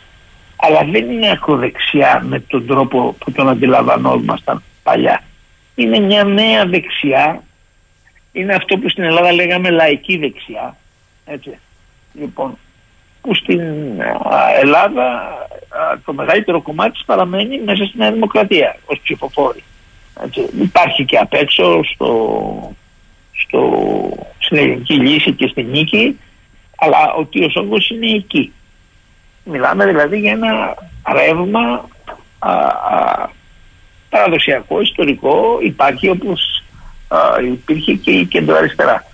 Τα λέω αυτά γιατί, γιατί ο Σόλτς όταν αντιμετώπισε τους αγρότες τι τους είπε που έκαναν αυτή τη διαδήλωση στην α, Που νέκρος τα πάντα, ναι, ναι. Γερμανία. ναι. Τι είπε; Είστε ακροδεξιοί. Οι αγρότες δεν είναι ακροδεξιοί. Μπορεί να είναι και ακροδεξιοί και, ακρο, και ακροαριστεροί και κεντρώοι και σοσιαλδημοκράτες και χριστιανοδημοκράτες. Είχαν κάποια πολύ συγκεκριμένα προβλήματα και κατέβηκαν ως κοινωνική ομάδα. Ο άλλος λοιπόν χρησιμοποίησε αυτό το πράγμα, αυτή την κατηγορία για να τους πει τα ακροδεξί. Με, τέτοια, με τέτοιο τρόπο όμως δεν πάει μακριά η βαλίτσα.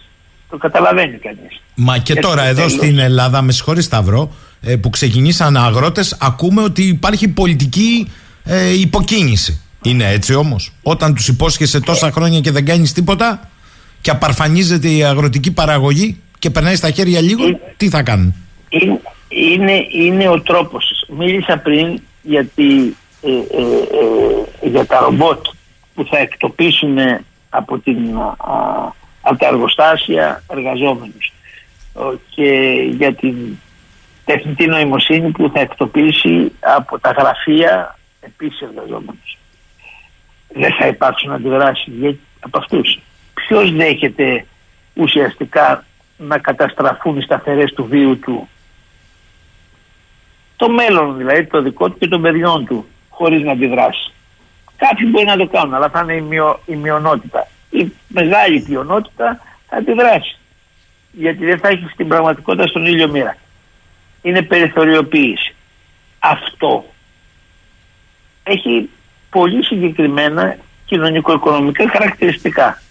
Τώρα το να λες ότι είστε ακροδεξιοί, το μόνο που καταφέρνεις είναι να σου απαντήσουν κάποιοι που δεν έχουν και ιδιαίτερη σχέση με την πολιτική και την ιδεολογία και πφ, εντάξει, ψηφίζουν αλλά δεν έχουν.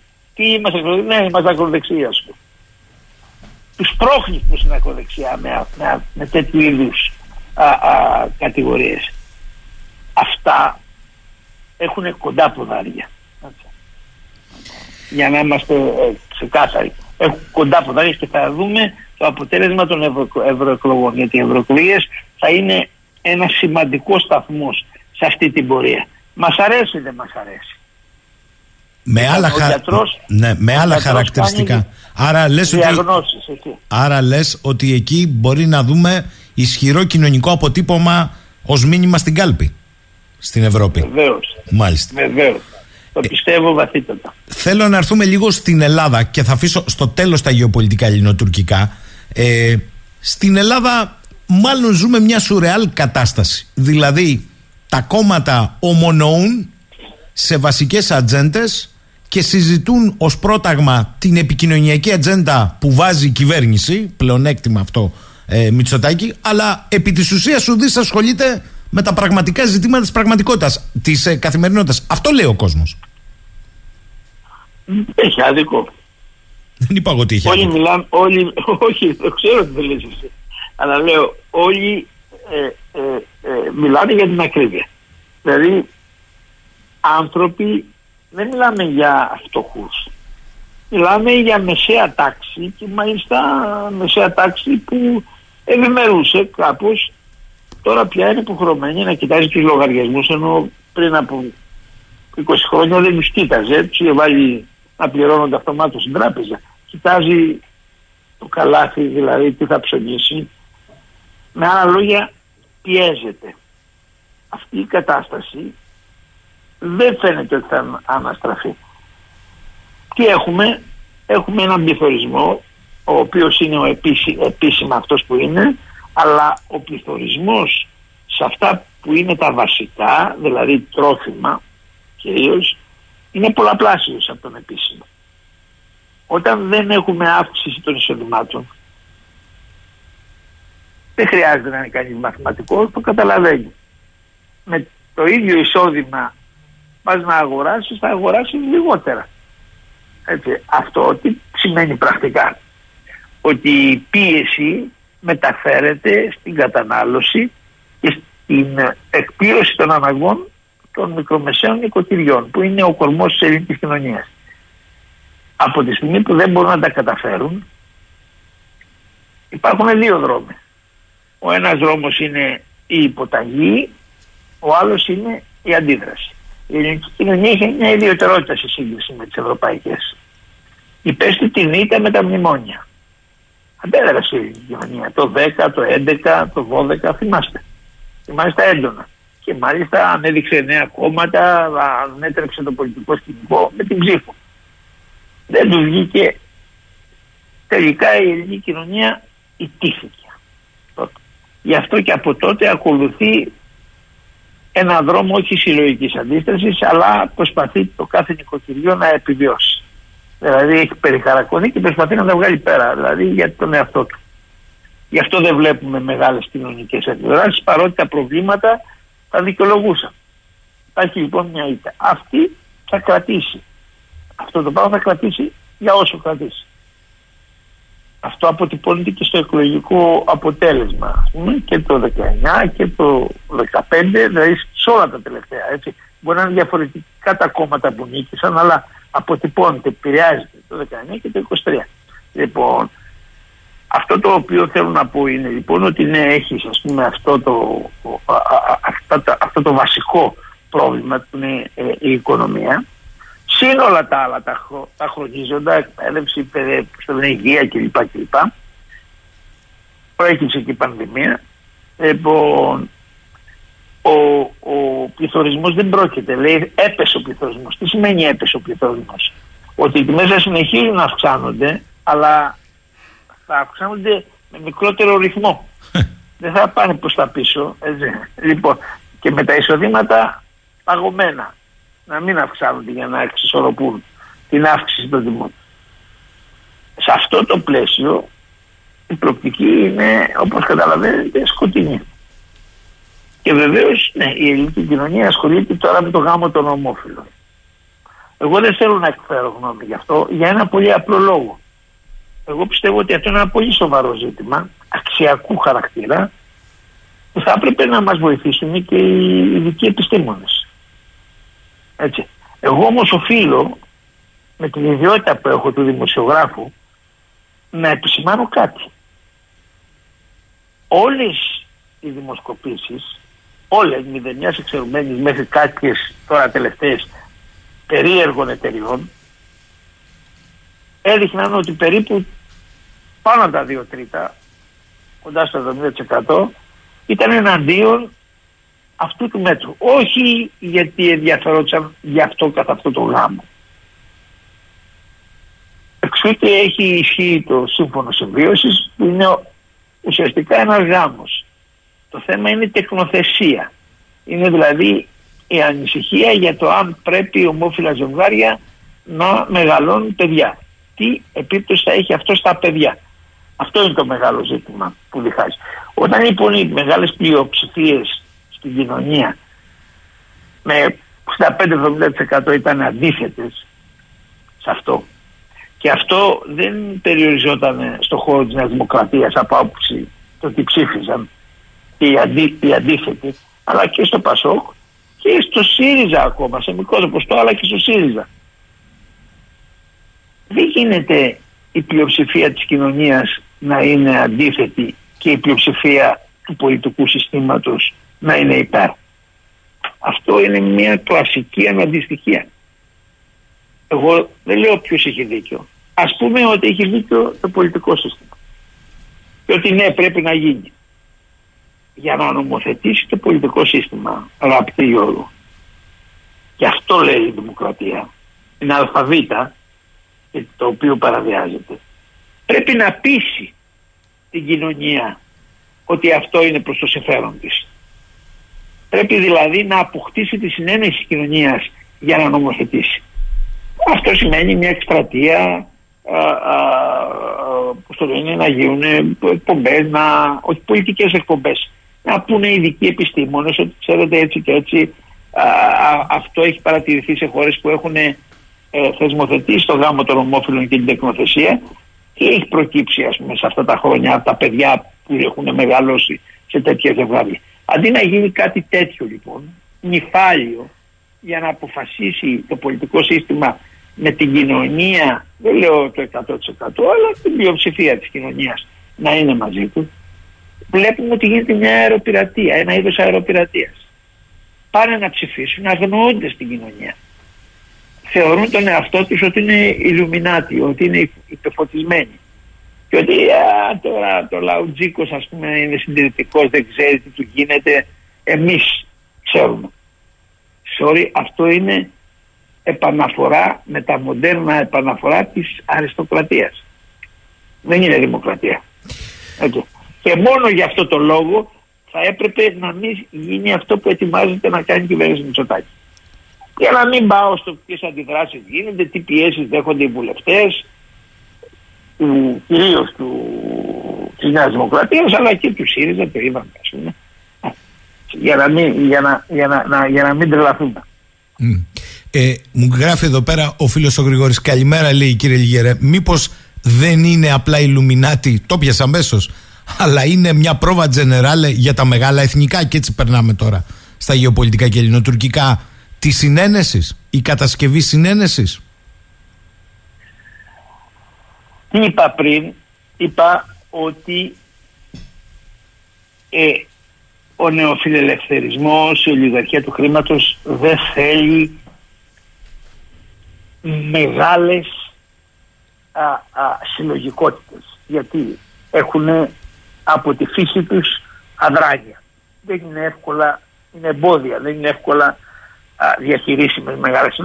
Τι σημαίνει μεγάλες συλλογικότητες; Το έθνος ο εθνομηδενισμός είναι φρούτο σχετικά καινούριο υπήρχε υποχωρητικότητα γιατί μας πιέζουν κάποιοι κλπ αλλά είναι η εθνομηδενισμός ως, ως φαινόμενο πάει μαζί με τη γο κουλτούρα μαζί με την παγκοσμιοποίηση Α, σε λίγο θα βάλουν τις θρησκείες στο στόχαστο, αλλά το θυμηθείτε. Ήδη το έχουν κάνει. Okay. Απλώς το κάνουν λίγο πιο προσεκτικά γιατί είναι βαθιά ριζωμένες. Λοιπόν, αυτό τι σημαίνει; Αυτό σημαίνει ότι το ας πούμε ξεχαρβάλωμα αγγίζει όλους τους τομείς. Σε εμάς που έχουμε πολύ οξυ, οξυμένα εθνικά α, θέματα, το ελληνοτουρκικό κυρίως, προσλαμβάνει και τη μορφή μια διπλή μορφή. Η γενική μορφή, η οποία λέει ας πούμε τα έθνη σε διαδικασία, ας το πούμε έτσι, α, α, α, να, να τα πετάξουμε στο, στο κάλαθο των αχρήστων. Αυτό δεν μπορεί να γίνει να στο στην άλλη, θα γίνει σιγά σιγά, είναι δηλαδή διεθνές και σε εμάς ειδικά που έχουμε τα, τα, τα εθνικά θέματα, δεν τα έχουν οι άλλες χώρες με αυτή τη μορφή, παίρνει τη μορφή, έλα ρε παιδί μου, έχουμε πρόβλημα με την Τουρκία, πρέπει να το λύσουμε με κάποιο τρόπο. Μέχρι εδώ ποιος διαφωνεί, κανένας. Εγώ πάντως συμφωνώ απολύτως. Πάμε να δούμε πώς θα τα λύσουμε. Γιατί αν κοιτάξουμε τη μεταπολίτευση και μετά θα διαπιστώσουμε ότι με τον τρόπο του ο καθένας από τους πρωθυπουργούς που ο, ο, ο, φύτευσαν το προσπάθησε. Ο Κωνσταντίνος Καραμαλής δεν το προσπάθησε. Ο Ανδρέας Παπανδρέου στην αρχή όχι μετά με τον Ταβός δεν το προσπάθησε. Ο Κώστας Μητσοτάκης δεν το προσπάθησε. Εγώ ήμουνα στο Παρίσι όταν έβγαινε από τη συνάντηση με τον τότε Τούρκο Πρωθυπουργό Γιλμάς και ενώ μας έλεγε στο αεροπλάνο πριν ότι είναι πολύ αισιόδοξος ότι μπαίνει σε μια διαδικασία επίλυσης μπαίνουν τα ελληνοτουρκικά βγήκε από τη συνάντηση κόκκινος αυτό το τέρας ψυχραιμίας έχεις την εντύπωση ότι θα πάθει έμφραγμα ή θα πάθει εγκεφαλικό. Του είχε βγάλει χάρτες ο Γιλμάς. Και στη συνέχεια είδαμε το σημείτι, δεν το προσπάθησε, έλεγε δύο εθνικισμοί, θα καταργήσουμε τον ελληνικό, άρα θα αποδυναμωθεί και ο τουρκικός. Ο Γιώργος ο Παπανδρέου, ο Κώστας ο Καραμαλής, ο Αλέξης ο Τσίπρας, ο Κυριάκος δεν το προσπαθεί τώρα. Η απάντηση που δίνω είναι, μάλλον το ερώτημα που κάνω είναι, γιατί κανένας από αυτούς, πολλοί εξ αυτό ήταν και διατεθειμένοι να κάνουν πολύ μεγάλες υποχωρήσεις για να επιτύχουν την επίλυση των Ελληνικών. Γιατί δεν τα κατάφεραν; Μήπως ήμουνα εγώ εθνικιστής, ας πούμε, δεν ξέρω εγώ τι, που ήμουνα, που χειριζόμουν τα πράγματα και τορπίλησα, εμπόδισα μια λύση των ελληνοτουρκικών. Γιατί δεν τα κατάφερε κανένας από αυτούς; Πρέπει να δώσουμε μια απάντηση. Η απάντηση είναι απλή. Γιατί η Τουρκία, η Τουρκία ζητάει τόσα που καμία κυβέρνηση, καμία κυβέρνηση, ελπίζω καμία, δεν είναι διατεθειμένη να δώσει. Γιατί ζητάει κυριαρχία, όχι μόνο κυριαρχικά δικαιώματα. Ακόμα και αυτή που είναι διατεθειμένη να δώσει. Να δώσει. Ζητάει τόσα πολλά αυτό. Πρέπει να το έχουμε υπόψη μας γιατί το παραμύθιασμα είναι πολύ δυνατό που επιχειρείται. Έτσι. Για να ξέρουμε γιατί πράγμα μιλάμε. Ναι, αλλά Σταύρο και κλείνουμε εδώ. Όταν μετά τη διακήρυξη των Αθηνών στο εσωτερικό της δικής μας πατρίδας καλλιεργείται ένα κλίμα ότι όλα περνάνε σιγά σιγά και την ίδια στιγμή φτάνεις μόλις προχθές στο Μαρκονήσι για μια φορά ακόμη να σου βγάζει νότα επικυριαρχίας, όχι δικαιωμάτων, σωστά το είπες στα 110 μέτρα από, τους, από, την, ε, από την διάσωση προσφύγων μεταναστών η Τουρκία εξέδωσε νότα μου ότι εδώ είναι δικό μας δικαίωμα έρευνας και διάσωση. Όταν ο Τούρκος Υπουργός Ενέργειας πάει στη Λιβύη και λέει τώρα θα παράγουμε τα αποτελέσματα του τουρκολιβικού. Ε, ποια διακήρυξη και ποια όλα καλά. Αυτοί την έχουν κονιορτοποιήσει. Να μην πω για την Κύπρο το τι γίνεται πάνω στην πράσινη γραμμή, γιατί ξέρω ότι έχεις και μια ιδιαίτερη αδυναμία στην Κύπρο. Άρα εδώ ουσιαστικά μήπω οδεύουμε σε επώδυνη λύση με συνένεση των κομμάτων και σιγά σιγά πρέπει να περάσει τον κόσμο; Όχι. Αυτή τη στιγμή αυτό που σημαίνει είναι ότι η κυβέρνηση επιδιώκει να έχει χαμηλά τη θερμοκρασία στο ελληνοτουρκικό.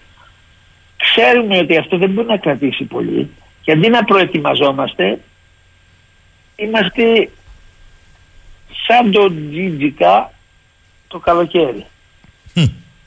Ξέρουμε όμως ότι μετά το καλοκαίρι έχετε χειμώνας. Αντί η κυβέρνηση να προετοιμάζεται για το χειμώνα που έρχεται, δηλαδή για μια ένταση που θα προκύψει όταν η Τουρκία δεν θα έχει τους λόγους που έχει σήμερα για να κρατάς χαμηλά της δημοκρασία, γιατί έχει και τους δικούς του λόγους.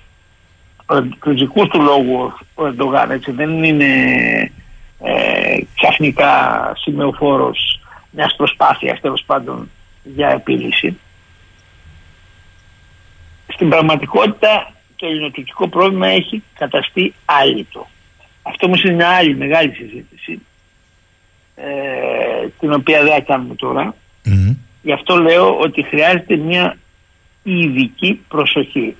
Ο χρόνος μιας ας το πούμε πιο ήρεμης α, ενός πιο ήρεμου κλίματος στις ελληνοτουρκικές σχέσεις πρέπει να είναι ευκαιρία για να κάνουμε όσα δεν έχουμε κάνει έτσι ώστε να είμαστε πιο ισχυροί να έχουμε πιο πιστική αποτροπή όταν θα αρχίσουν να ζορίζουν πάλι τα πράγματα. Μα με συγχωρείς το δικό... Δεν το βλέπω. Με, με συγχωρείς, στο δικό σου site διαβάζω αναλύσεις από έγκυρους επί του είδους σε όλα τα οπλικά συστήματα. Εδώ πάμε να τη βγάλουμε με αλουμινότρατες, θα το πω έτσι, που εγκαταλείπει το αμερικανικό ναυτικό όταν οι Τούρκοι καθελκύουν διαρκώς νέα, με προβλήματα αλλά νέα. Νέα σκάφη διαρκώς. Και εμείς μόλις προχθές βάζουμε πάνω συστήματα αντι-drone στη φρεγάτα που θέλουν να στείλουμε στην Ερυθρά, από την οποία παρετήθηκαν 17 στελέχη. Άρα, καλά το είπες. Σαν τον Τζίτζικα στο καλοκαίρι συμπεριφερόμαστε. Ναι, και να πω και κάτι, έτσι για να το θυμίσω.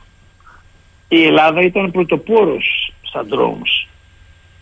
Το 80. Εγκατελείφθη. Σωστά. Εγκατελείφθη. Το 80 και το 90 και μέχρι και το 2000 υπήρχε, ε, υπήρχαν δηλαδή πολύ αξιόλογες προσπάθειες από start-up εταιρείες κλπ. Αντί να τις αγκαλιάσουν και να είμαστε πρωτοπόροι, τα παρατήσαμε.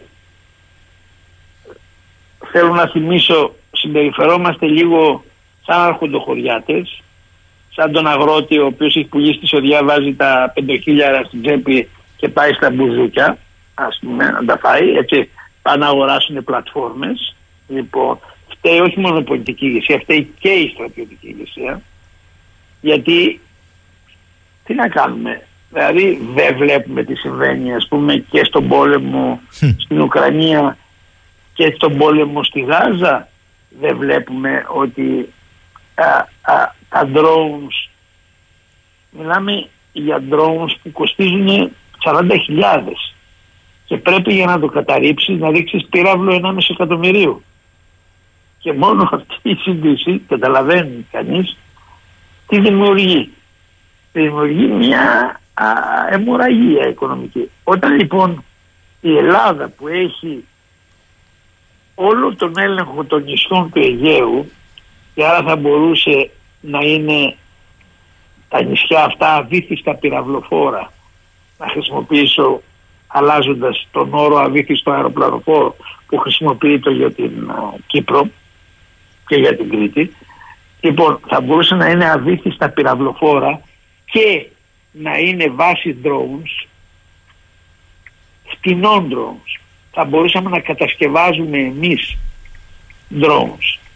Είναι πολύ φτηνή υπόθεση. Στο εμπόριο πουλούνται. Έτσι. Προσπαθώ να πω λοιπόν ότι μιλάμε για F-35. Μιλάμε ας πούμε δεν ξέρω εγώ γιατί άλλο. Έχουμε μείνει στις πλατφόρμες. Και εδώ βλέπουμε ότι ένα drone που κοστίζει 50.000 μπορεί ας πούμε να προκαλέσει βαρύτατες ζημιές και να βυθίσει πλοία που κάνουν α, α, όχι πολλαπλάσια, κάτι περισσότερο. Αυτά είναι λόγοι οι οποίοι θα έπρεπε να έχουν οδηγήσει σε μια αναθεώρηση από μηδενική βάση την α, α, στρατιωτική μας στρατηγική.